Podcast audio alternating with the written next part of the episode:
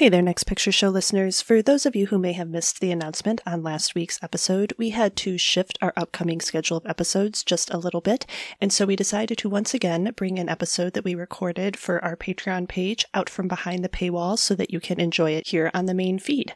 I will let Keith explain it from here, and we will be back next week with a new pairing.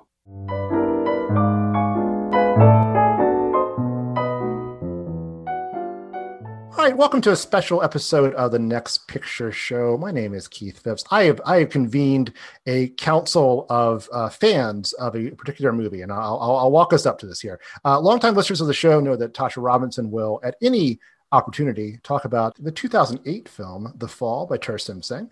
And I'm also a dedicated listener of a podcast called The Flop House, uh, which is hosted by Dan McCoy, Stuart Wellington, and our special guest tonight, Elliott Kalan. Mr. Kalan here has served as uh, the head writer of The Daily Show and Mystery Science Theater 3000, and uh, the my, my, kid's favorite of your uh, shows, The Who Was Show and also the author of the books uh, Horse Meets Dog, Shark and Hippo, and the forthcoming comic Maniac of New York, which sounds uh, pretty amazing. Uh, Elliott Kalan, welcome to the show. Thank you so much for having me. I really appreciate it. I'm excited to talk about The Fall, a movie that I am also prone to bringing up on my podcast to the bafflement and total inability to talk about it of my co-hosts because they they did not see it. That was just it. I, I, felt like I had to bring two fall super fans to the show, and I have watched the film now too after years of being told to watch it uh, by Tasha and indirectly encouraged by you, Elliott. Uh, so uh, I guess we'll just talk about this. I'll just ask you if, uh, right off the bat, what about this movie? What what what is it so deeply appealing to each of you? Elliott, I am so excited to meet another Fall super fan. Most of the Fall super fans I know are people I have sat down and showed this movie to. So I'm I'm just really curious to hear from you, uh, like how you came to it, how long you've been a fan, and what is it about it for you. Oh, sure, sure. I mean, it's I'm excited too because the only other big fan of the movie I know is my wife, and we happened to see it during its very short theatrical run, and it was literally like one of these magical pre-COVID, pre my having children times when we said, "Hey, we should go out to a movie tonight. What movie should we see?" And Roger Ebert's review of The Fall had come out, and he basically said in it, "I don't know if you're going to like this movie, but you're never going to see a movie like this again." And hmm. It was playing at the since past Sunshine Theater on Houston Street in uh, New York City in Manhattan, and uh, it was on Houston, right? Anyway, that's the la- maybe it was, was it Houston or Lance? No, it's Houston, I think. Anyway, that's the least important thing anyone needs to know. What street a theater that's not there anymore was on, uh, and they were also showing 2001: A Space Odyssey that at midnight, and I said, let's go see both of these movies. Uh, one of them I have never seen, and the other one I've seen a bunch of times. And we went to go see The Fall, and we were both so just like mesmerized by it and partly visually because it's visually it's gorgeous and there are so many moments in it where you're like i don't know how they accomplished that uh, without like having all the resources of a major studio behind them. But also, like the story is this very like almost deliberately messy and emotionally messy story, and it felt very powerful to us. And the end of the movie, spoiler alert, but the end of the movie, you're literally watching just scenes of stunts from silent comedies in a montage with music playing over it and i was crying so hard because it was like it just like hit me so hard that the the feelings that the characters in the movie had invested these moments with and then of and then we were both blown away and i was like just wait till we watch 2001 at midnight. And she hated it so much. And so oh, no. so and and uh and so with the fall we had we i bought it on dvd as soon as it came out on dvd and then lent it to somebody and never got it back and had to order a, a blu-ray from korea for to watch it again for this. And we sat down to watch it, my wife and I, and she was like, This is, I think, maybe my favorite experience in a movie theater, followed by my least favorite experience in a movie theater, like this in the same night. To be fair, I think 2001 is is one of my favorite movies, but it's also a terrible midnight oh, movie. I so so so. I love it so much, and it was like that at that point. That was the third or fourth time I had seen it in a theater, and so mm-hmm. I think I had forgotten I was just waiting for the, like the big moments that were very exciting to me, and it's yeah, it was very late to see a movie that I don't know that she was really gonna love, even on like mm. at a normal hour.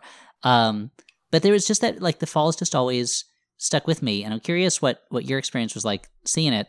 What that like it was really true. Like I'd never seen a movie like that before, and a movie that pulled off such a strange feat in that way, and I haven't really seen anything like it since then. And knowing like what a passion project it was for Tarsem Singh and like I know and now every time I see Lee Pace in anything, he's the guy from the fall. Like when it, you know in Guardians of the Galaxy, I'm like, well, I guess I got to see this because the guy from the fall is in it. You know, like that's It's got the fall guy. it's got the fall. Yeah, We just we have to call him the fall guy. yeah. We should briefly talk about, and I want to hear Tasha. I want to hear your experiences, but we should briefly talk, talk about what the film is. Uh, the premise is fairly simple.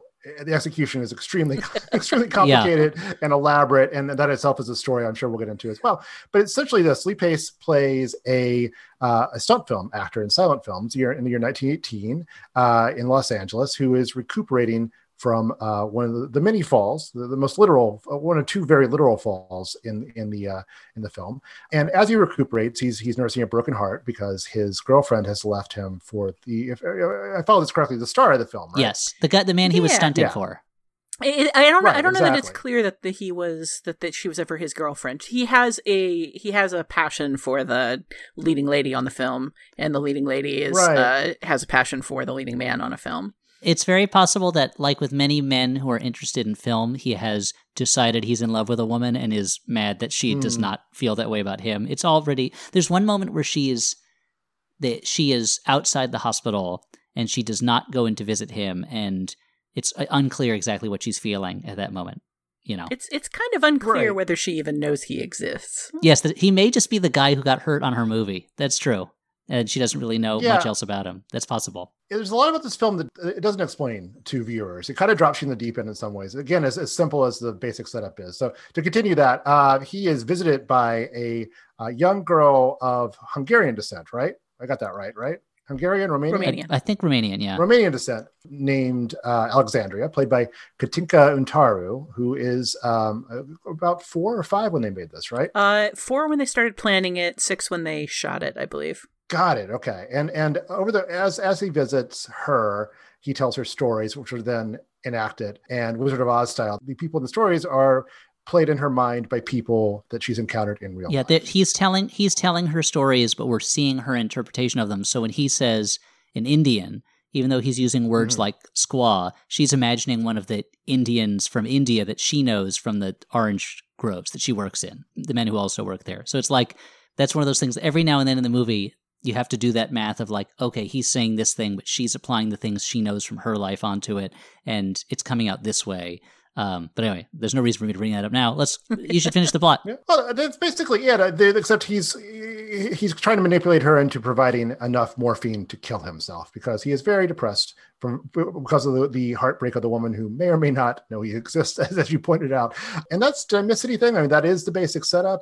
I, I I think it's it's worth knowing, especially for some things we're going to talk about later, that in addition to being depressed about the woman, he's depressed because he he engaged in a particularly dangerous version of a stunt that he was supposed to do, Mm. and he may have broken his back. He seems to be paralyzed from the waist down. So he's bedridden. His future is extremely uncertain. He believes that he's he's lost this woman, and so he makes multiple attempts throughout the film to kill himself with Alexandria's unwitting help.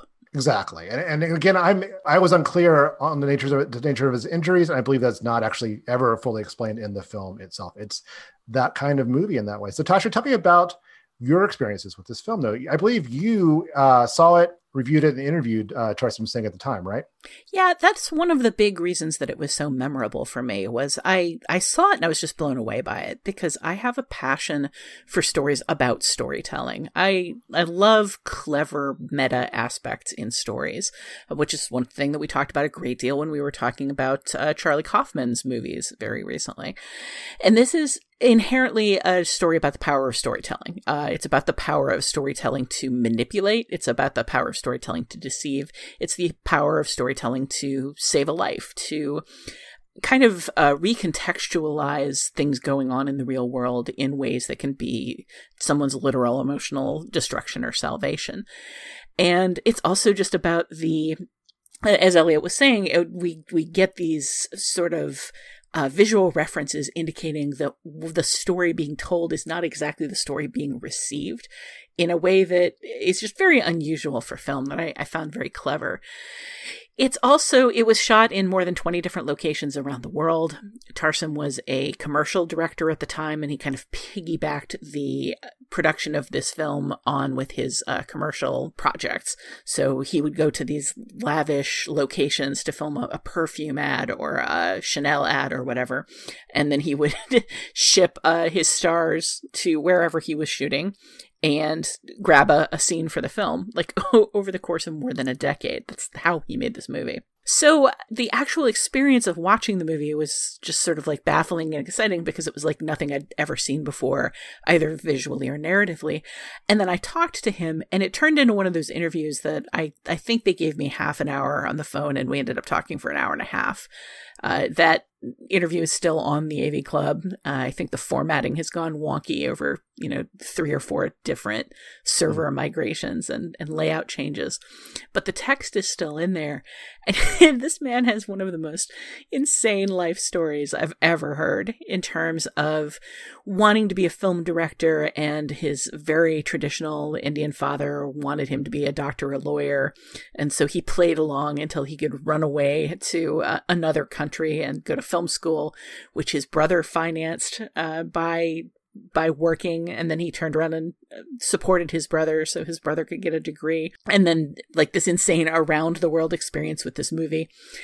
All of the behind the scenes stories for how they made this film are similarly insane. And just uh, talking to this man i have i have come to think throughout my career that no matter how good or bad a film is, there are behind the scenes stories that are probably better than the film itself. And in this case, it was just the combination of the the pretty remarkable and unusual film and the incredibly remarkable and unusual stories behind it. Just I really fell for it. And he financed the he financed the whole film himself too, or, or yeah, in sort of in bits and pieces, uh, in between other things the the stuff with um, the young Romanian girl was all shot as close together as possible.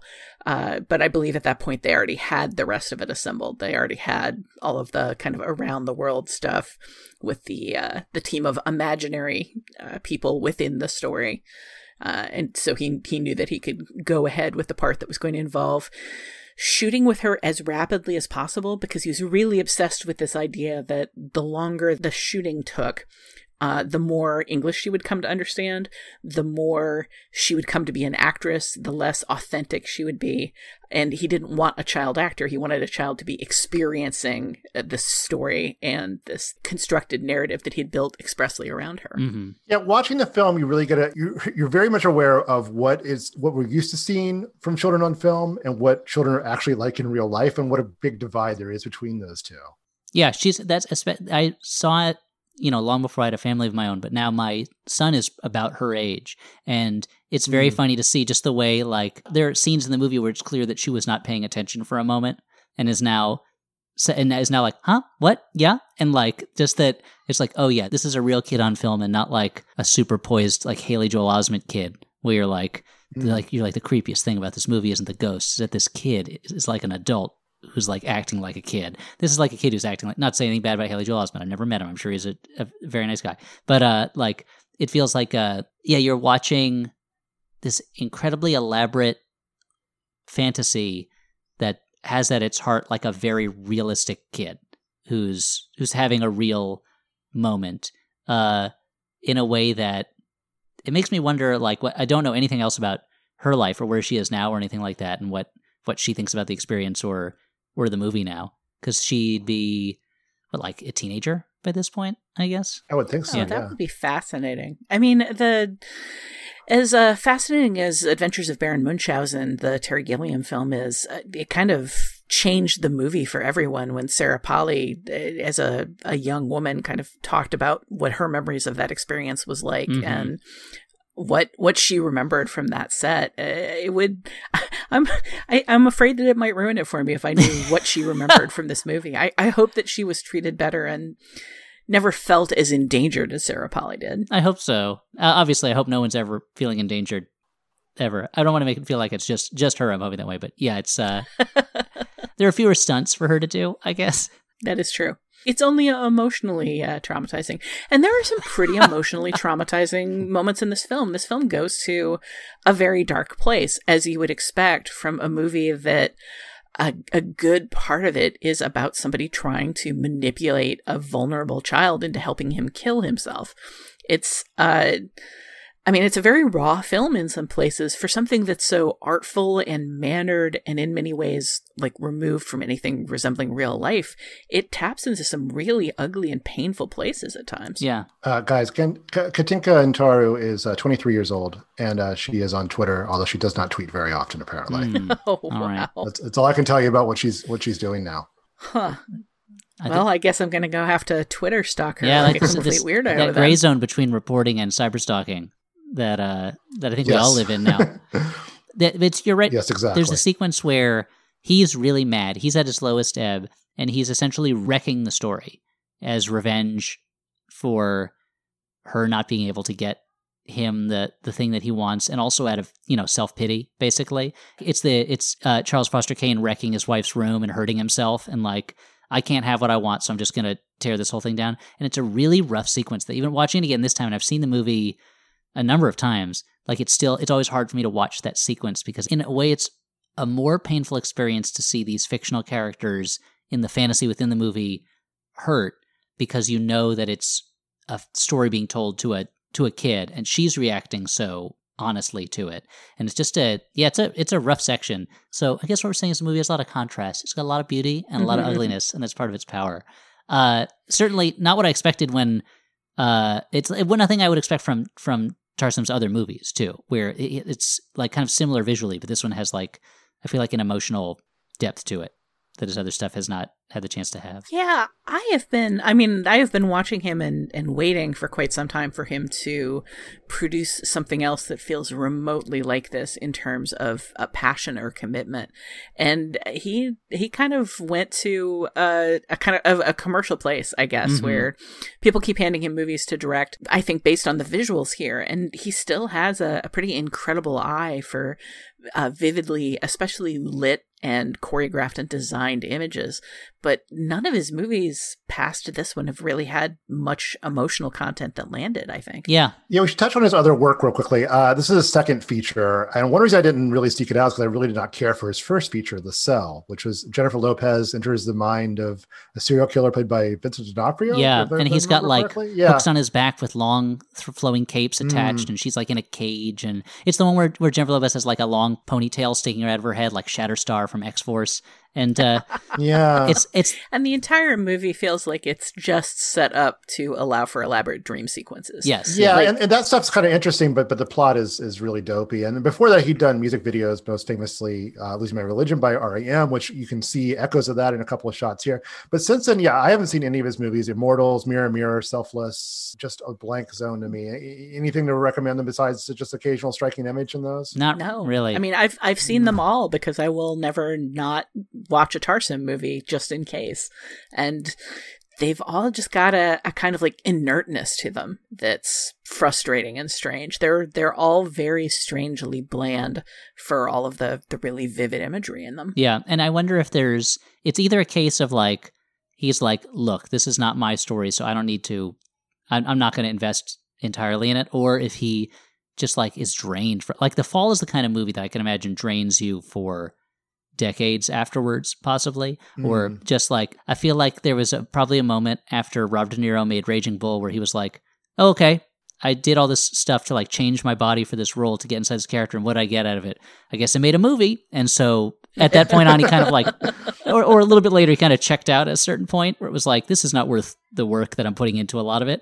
And I think that uh, I wonder if it's just like to invest so much of yourself into a movie and then to see it kind of not really have much of an impact at all might have had that that like kind of turning off effect in his head. Yeah, it, it made something like three million dollars in theatrical release. It's not available streaming anywhere, as far as I can tell. It's basically your only option to watch it is to buy the DVD. Yeah, and the the American DVD is, is out of is out of print. print. Yeah, the, I mean, if you're looking for a copy of it, and I recommend it, then go on eBay and buy a Blu-ray from South Korea, which is what I did, and the the disc I got back was great, but I was I wanted to replace the DVD I had bought, and it was just too expensive to, to get like a used blockbuster copy was you know much more than I was expecting to spend for a DVD. It's just hard to find. I just checked Yeah. in on Amazon just before we were uh, we started recording this, and it seemed like it was available Oh really? Hmm. for uh, pretty much retail value. Oh, I was looking Uh, for it. and I in couldn't in your choice it. of DVD, Blu-ray, or or VHS. there was a just in VHS case anybody release. out there- Oh wow! It- Oh, it the- had to be the very yeah, there- end of the VHS era. I think the last one, the last VHS produced commercially was End of Violence, which was like 20, 2009. So that's to be like the very end of the VHS era, right? There was a warning in there that there's only one VHS copy left. Oh, so okay. if you're hearing this and uh, you know you love your your VHS player, like like rush, Yeah, rush, hurry. don't run, don't walk. Run, don't walk to your local uh, computer or or perhaps abandoned blockbuster and see if see if the tape is still there in a cabinet. also, I also remember Tarsem Singh was was really aggressive in promoting this as well because I, I this my, my story of not seeing the fall is I went to see some other movie I forget what it was uh, but was he, there at the theater was at the you? theater. No, he was at the theater with like a group of people like like gathered around him, sitting cross-legged as he talked about the film. You know, I guess he he hosted the screening and people stuck around to talk to him, which I thought was a lovely gesture. But uh, Wow, Yeah. I thought I was kidding. no, he was there. Uh, yeah. So I think it was probably when he was in. Well, you talked to him by phone though, so he was in Chicago promoting it. Yeah, I, I talked to him via phone. I mean, he was, I guess I don't want to say aggressive because that sounds bad, but it reminded me of uh, the Wachowski siblings and their promotion of Cloud Atlas. You know, Mhm. there's there's a feeling there of we've got to go further with pushing this. We've we've Mhm. got to go all out. Um, they've avoided press forever. They've avoided doing interviews or, or talking to the media if they could get away with it. But with Cloud Atlas, they were like they invested a ton of their own money into this project. They really needed it to to take off. And I kind of got the same feeling with him here. It's just like this was a labor of love that took over a decade. He did put his all into it. Like, of course, he's going to do whatever he can to to give it a push. I think that's a good comparison too, because I think Cloud Out Cloud Atlas is a movie I admire a lot. I like a lot, and and, and but it's also got a lot of rough edges. I think this one does too. I mean, it, I don't mean that as an insult, but I did have a hard time getting on its wavelength at first. Once I did, I thought it was a really powerful experience. But uh, just kind of following the basics of the plot, uh, there's sort of he takes like a really Altman-esque approach to overlapping dialogue, or some stuff is very low in the mix. That seems like pretty crucial information that you kind of have to really be paying very close attention to, to figure out what's going on. And, and as we talked about, there's even even at that point some ambiguities as, as to what what happened here. Do, do you think it was? I mean. I, it certainly has a, uh, you know a fervent cult following. I'm talking to two members of it now, but is it a film that was ever going to reach a wider audience than, than the people who saw it as you know kind of latched onto it? I think very unlikely. I think it's the kind of Hmm. movie that might have hit got a hit audience in the era, ironically, when 2001 came out and was a hit. Be, when Mhm. pe- there was that period in the 60s and 70s when people were just like, I want to see something that's gonna blow my mind, and there was maybe a little bit of that in the in the nine end of the 90s, but it felt like 90s and early 2000s. It was like things had to be a lot cooler and grayer. Like the movie that it reminded me of in some ways was when I went to see Being John Malkovich in the theater, and I was like, "Oh, this is a kind of movie I haven't really seen before." Like this is something, but that movie aesthetically and tonally in other ways is much more like kind of even though it has a heart, it's like more cynical and it's just not bright the way this is. And I wonder if it's it would be a tough sell pretty much anywhere. Uh, there is like a mainstream version of this movie to be made, but then it just becomes like the never-ending story, you know, Right. not something Or- that that has that same kind of depth to it.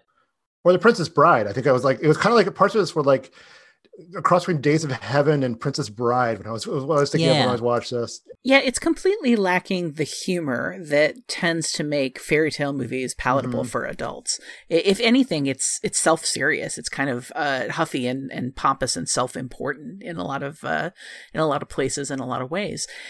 And it is kind of a fairy tale movie. It's also kind of a head film. You know, it's the the kind of film that might have taken off after one of the the various waves of acid or uh, you know other hallucinogenic drugs that uh, made people seek out movies just entirely for their their visual presence.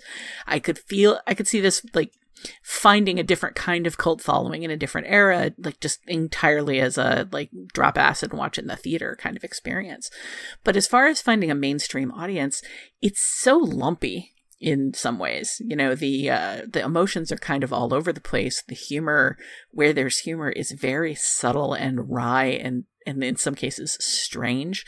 It's just it's not a laugh along movie. It's not a laugh aloud movie very much at all. And when you look at fairy tale movies that that really made it big, there are things like Shrek or The Princess Bride that are self aware, that are meta, uh, but are also just kind of like mocking the idea of fairy tale stories.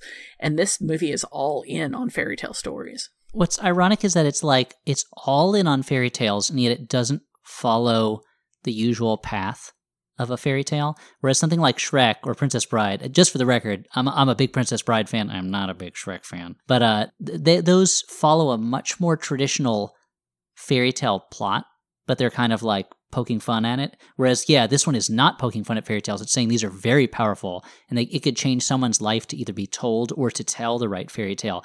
But the tale itself is bonkers. Like it's so it's not it's not following the usual template that we're used to, and uh, it will introduce something and then immediately steer away from it to drop into something else, and then it will come back around and it'll bring up a location just because the location is gorgeous, or it'll have there's a, a stop motion animated segment in the middle of the movie that's not really part of the fairy tale, but is part of how the girl is feeling during a traumatic experience. And it's like the movie is just kind of throwing things at you that you're not prepared for. And I think that's that lumpiness you're talking about is like it's the movie is not helping you through the situation. Like the movie is like this movie is happening. You better get on board or else or else get out of the way. This movie is not accommodating you. And yet, yeah, I find it so very powerful and at the end very uplifting but not in, it's like uplifting but not in a happy way. It's like uplifting in a like yeah well in life every now and then we find things that we can hold on to that make life a little better as opposed to princess bride it's like even when they're in trouble they're still kind of happy you know and still they, are being they're literally surrounded by fire and a rodent is biting off cary elwes's shoulder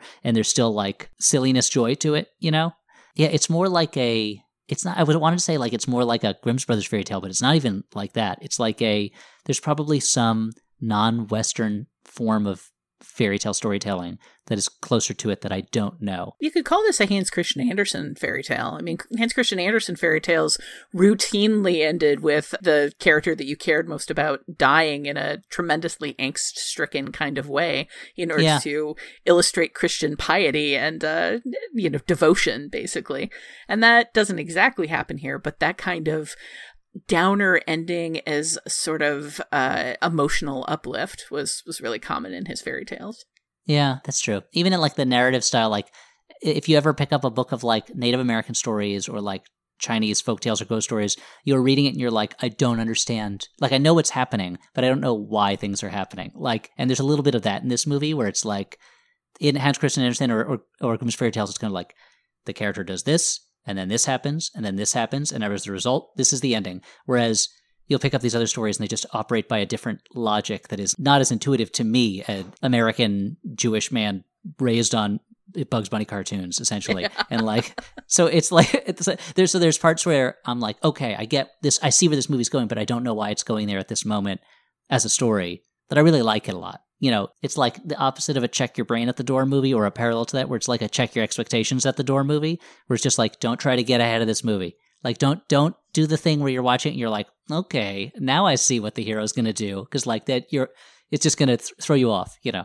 Yeah, an awful lot of this movie is accoutrements that are there because Tarsem likes some aspect of the storytelling. I mean, it starts with this group of six friends who each have vendettas against this evil man.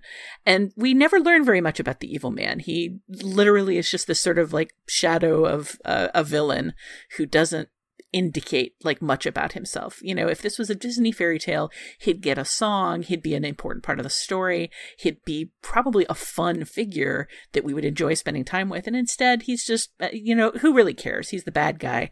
Because this story is being filtered through Roy, the Lee Pace character, who has kind of cast uh, the his rival, the man he hates, as the villain. He's just this sort of distant, I don't know anything about him except that I hate him kind of figure.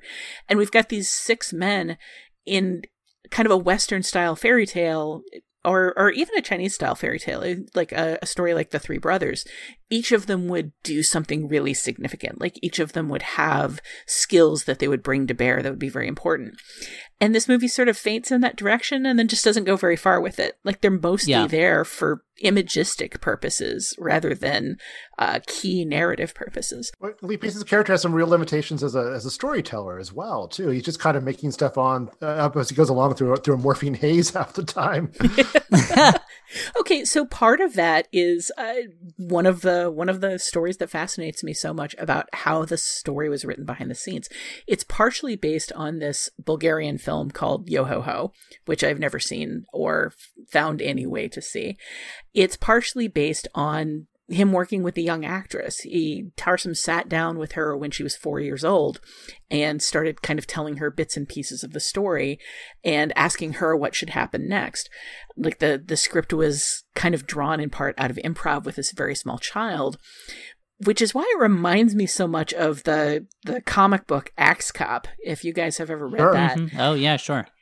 It just has some of that like made up by a kid kind of kind of elements. Like elements are are picked up out of nowhere elements are dropped uh, bizarre things happen things happen just because they'll look impressive or they sound cool and they don't necessarily integrate in the narrative or ever come back.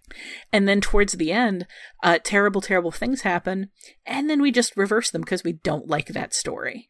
You know Mhm. that's to to an adult viewer i feel like that the big twist the the comeback from the maybe third or fourth fall of the movie. Like roy's roy's huge emotional fall after alexandria's literal physical fall.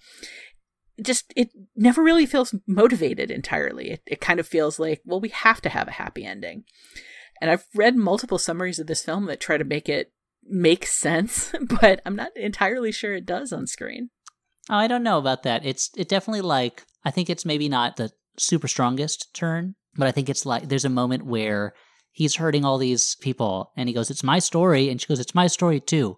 And it's like in that moment I think he realizes that kind of like he's connected with another person in a way that he it's not the person he wanted to connect with is, and that pulls him back. But it happens pretty quickly, and then the the fantasy he's telling turns super super like suddenly everything's great you know, with the, the bad guy, literally, the good guy has been beaten up so badly, and he just gets up and decks the bad guy with one punch, and the bad guy literally backs onto a sword accidentally. like it's that moment I always find very, like, uh, I mean, I'm y- you guys are both writers, like you tell stories, and like I'm a writer, I tell stories, and like there's something about writing something and having it connect with another person, where you're like, oh, this is a real thing now oh, this is something that, and it means something for them that isn't exactly the same thing that I meant for it, but it's alive for them, and that means it's alive now, and it's not my thing completely anymore. And but they don't they don't go into any of that in the movie. You know, it just kind of like happens, and so that that moment always there's there's two moments in it that always get me, and that's one of them.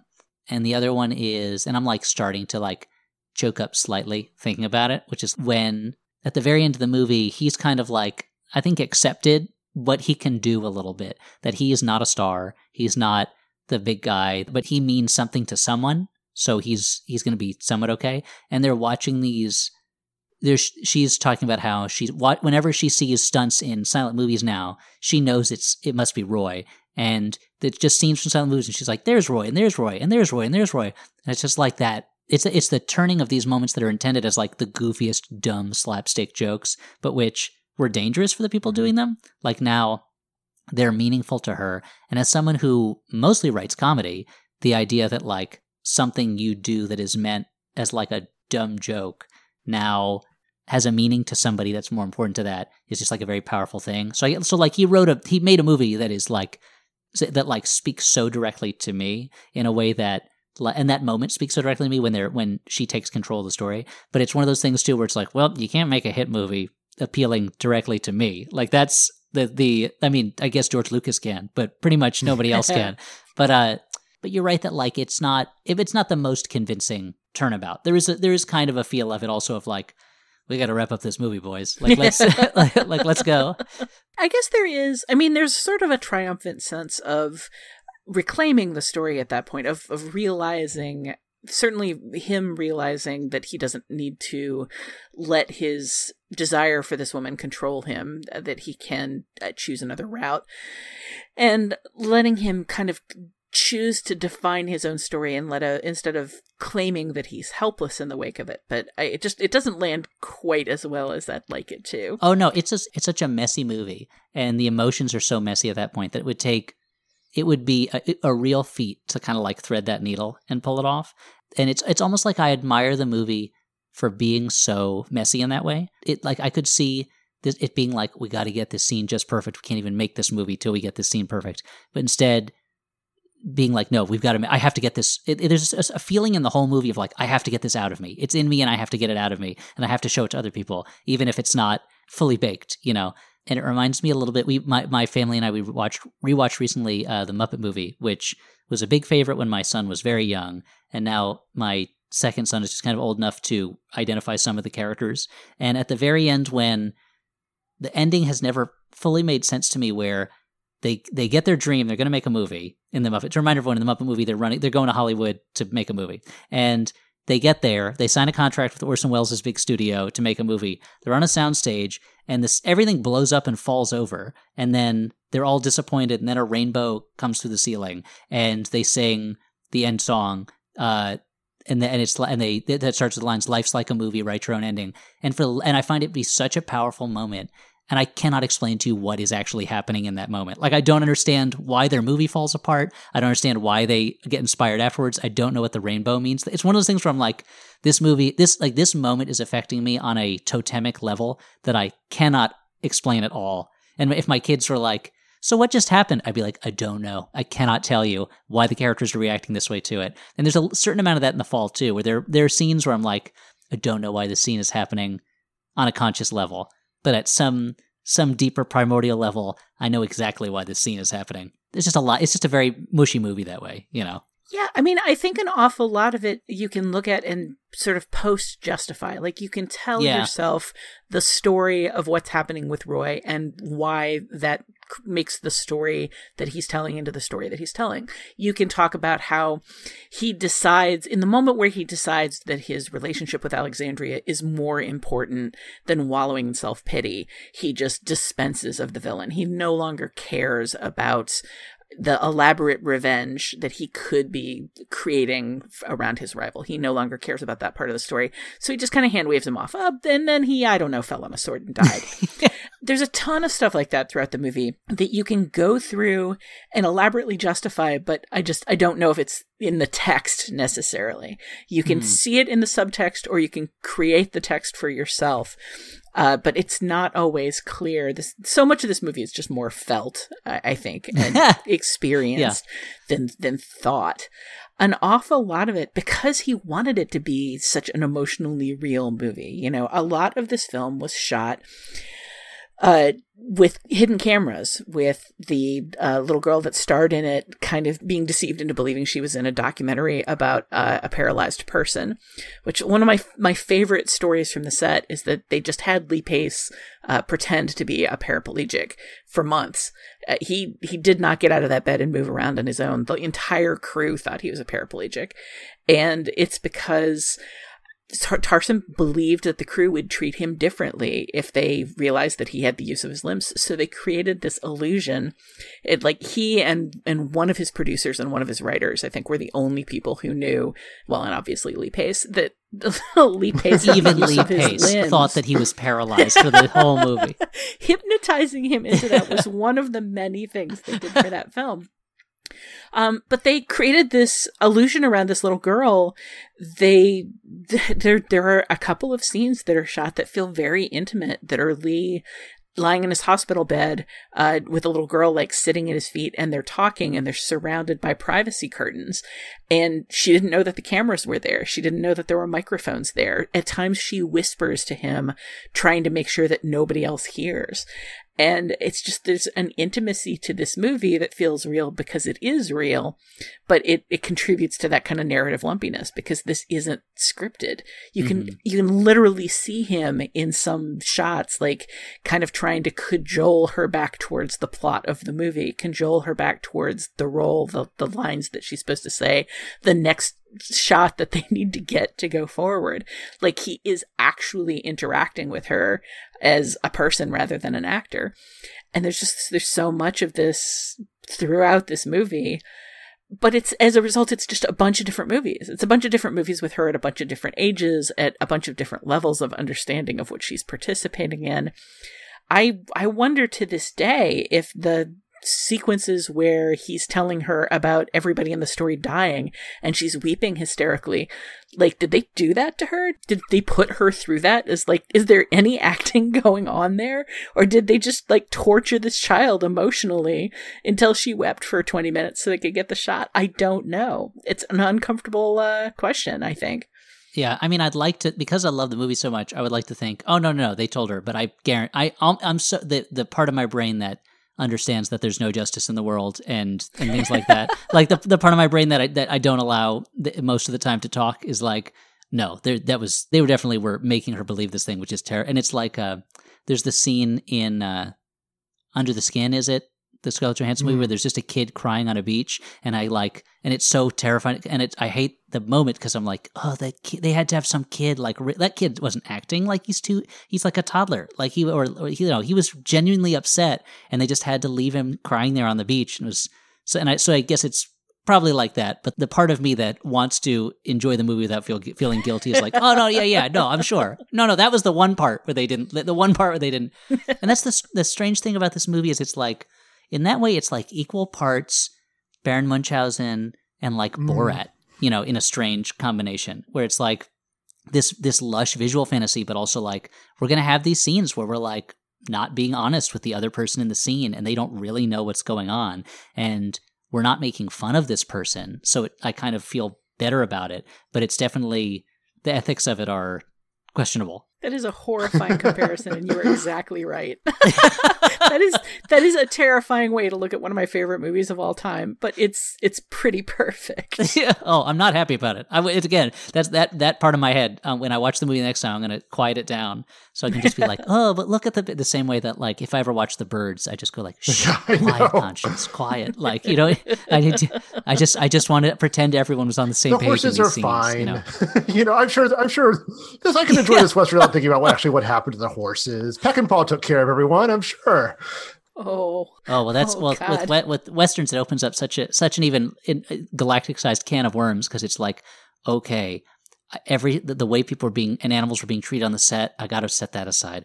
What it says about one particular type of human being and their role in, in the history of this country okay i got to set that aside. There's so much that's if i can and i love westerns. If i can love them i can just i can mm. i can ignore anything basically. So so you're going to come back for our special cannibal holocaust uh, uh, episode then right?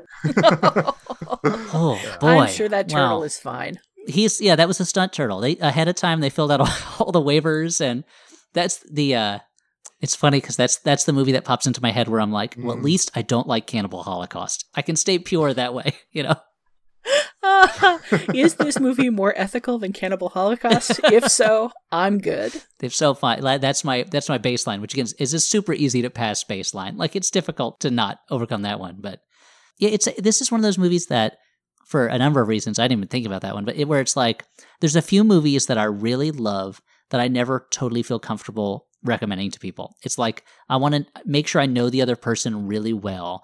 Like I wouldn't mm. recommend this movie to my mom or like my coworkers offhandedly.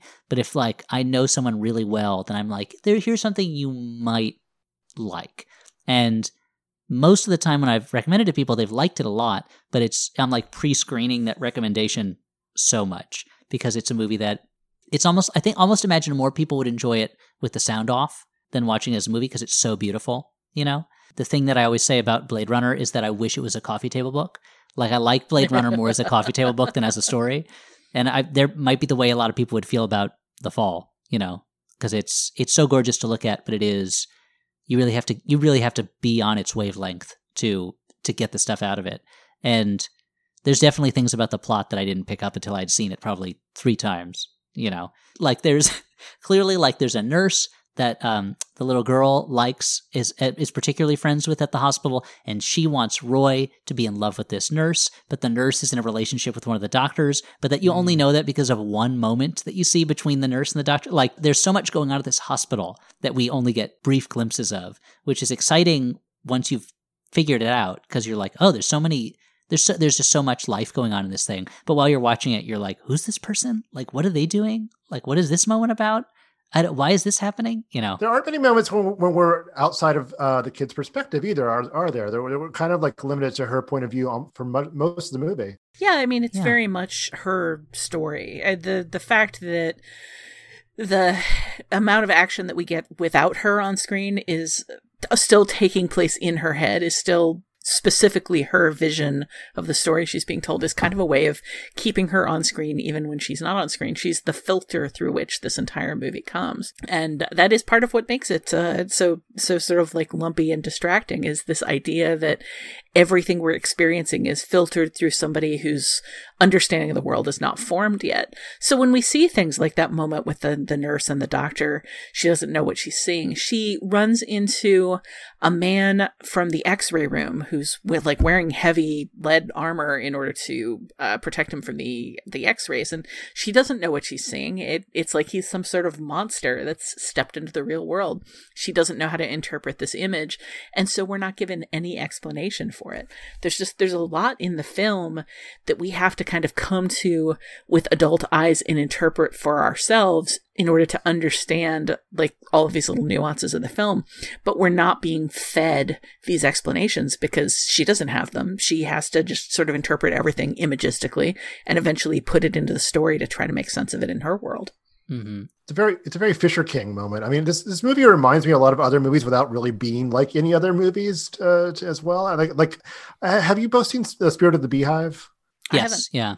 Yeah, it reminds me. Of, I mean, just just sort of a child, like you know, surrounded by uh, death and other things that she can't quite understand, and like you know, trying to, to interpret it through like some sort of narrative, you know, storytelling framework. I mean, it reminds me of that. Uh, it reminds me a little bit of a Jodorowsky film, but without all the you know the hatefulness and violence. I guess uh, it's like it's like know. she's imagining a Jodorowsky. It's it's almost like the movie is like to make a Jodorowsky movie, you have to be a child. Like so, mm-hmm. this what's going on in her mind is a Jodorowsky movie, but otherwise no one else is going to think of these things. But yeah. it's interesting. Spirit of the Beehive is another one where, like, when I saw it, it really took me a little bit of times afterwards to like piece together what had been happening around mm-hmm. the girl, or like um, Cría Cuervos, the Spanish movie mm-hmm. that's mm. which was from around the same time as Spirit of the Beehive. I think it's is another one where it's like a little girl who's dealing with basically the the grief over her mother's death, I think. I'm trying to remember exactly even what happens in it, but it's like the characters who have died are still coming back because she's st- like, mm. she's kind of half imagining, half assuming that they're still around. And so you really have to figure out what's going on in it.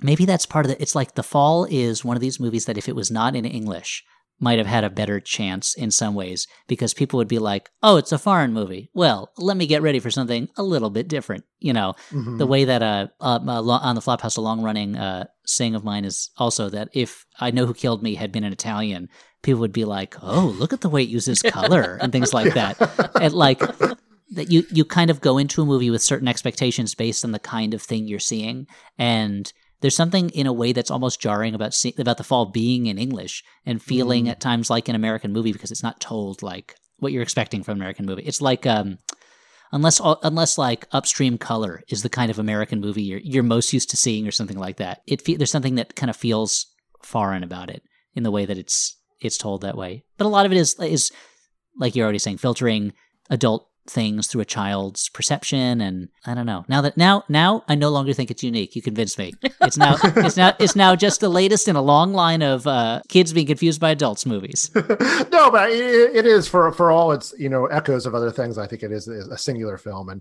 uh, we should probably wind things down. But I think we can all safely recommend that people uh, seek out this film through whatever way you seek out this film these days. I mean, hopefully it'll turn up on a stream, streaming service at some point. I mean, it would be great. Maybe this is where the revival begins. Maybe this this this yeah. podcast episode is you know is a little ripple that turns into a big wave, and and and suddenly it's it's a it's a big film all over again. People are rushing to Amazon to to buy it on VHS. Suddenly convinces everyone that it's time for the fall again. I mean, at the very least, this movie should be on Kanopy like the, mm-hmm. like at the very least like yeah you know. for sure uh, your your Kanopies i mean i i, I want to see it on criterion i think it's a extremely weird masterpiece but that it's a masterpiece uh but yeah your your Kanopies and your movies of the world uh why aren't you embracing this film for god's sake uh, pick this yeah. movie up people need to see it Well, I mean, very I, specific people need to see it. Very specific. Yeah, not everybody needs to see it, but the people who need to see it really need to see it. well, Elliott, thanks for thanks for joining us. Uh, maybe have to have, have to have you back sometime. But where can people find your work these days? Oh, sure. Uh, you can follow me on Twitter at at Elliott Kalan, Elliott E L L I O T T, two L's, two T's, and then Kalan K A L A N. Uh, I have a new picture book out that was mentioned earlier called Sharko and Hippo, uh, which is a uh, Marx Brothers inspired story of a shark that wants to go fishing and his friend the hippo who keeps handing him things that are not what he's asking for. Hmm. Uh, it's basically the uh, very indebted to the uh, to the picture stealing scene in Animal Crackers, and uh, and over at the Flop House podcast on the Maximum Fun Network. Those are the main places that you can see me. There is a thing that I'm going to be doing soon that will be seen by many more people than I think I've ever seen anything I've ever done, but I can't really talk about it at the moment. Oh. And it will not be as exciting as it sounds. It will be for me, but so uh, but I'll but I'll tell you guys about it afterwards. But uh, but those are the main things. I would say pick up Sharko and Hippo at your local bookstore. Uh, follow me at Elliott Kalan and listen to the Flop House, and you'll get that'll be as much Elliott Kalan as anyone needs, frankly. and it, well, you also have the uh, you also have the I Claudius podcast, right? Oh, right, right. We uh, also on Maximum Fun. Yeah, John Hodgman and I did a 13 episode miniseries where we we did a recap and a discussion podcast about I Claudius, the 40 some odd year old uh, BBC miniseries about the history of ancient Rome, and it is it was so much fun to do and i had never seen that series before and it is just a phenomenal television series. Like the production values are garbage. Like it's it looks very cheap but the acting and the writing are some of the best of any television show i've ever seen in my life and there's so much in it that is so horribly politically apt and appropriate right now. There were so many moments in this 44 or 45 year old miniseries based on a book from the 30s about history from 2000 years ago where i was like that's a little on the nose i claudius. Like the the scene where caligula declares himself a god and claudius is like yeah now everyone will see caligula's crazy and they'll overthrow him and we'll be a republic again. And the senator literally the senators are like we can use this. Yeah yeah we'll go along with it. Yeah you're a god. And caligula goes mad with power. Like i was like all right okay i guess nothing's new. Like there's really like there's no new things uh, so yeah, uh, try out iPodius. It's it's super fun, and it's got John Hodgman in it, and you know he's respectable. he's he's he's approved of by the establishment. I, I, still need to check that one out. I cannot recommend the Flop House highly enough, though. It's uh it's one of my favorite podcasts. Tasha, where can we find you these days? I am the film and TV editor over at Polygon.com. You can find me on Twitter at Tasha Robinson. And uh, I'm Keith Phipps. I'm, you can mostly find me here. I'm on Twitter at kphipps3000. I, I write for a bunch of different places, like uh, you know your uh, your Vulture and, and your Mel magazine, and you know do the previews for Rolling Stone. I write for the Ringer. I'm working on a book about Nicolas Cage movies, and uh, that's about it. Well, thanks for everyone for joining us. We'll wind things down with that, and goodbye.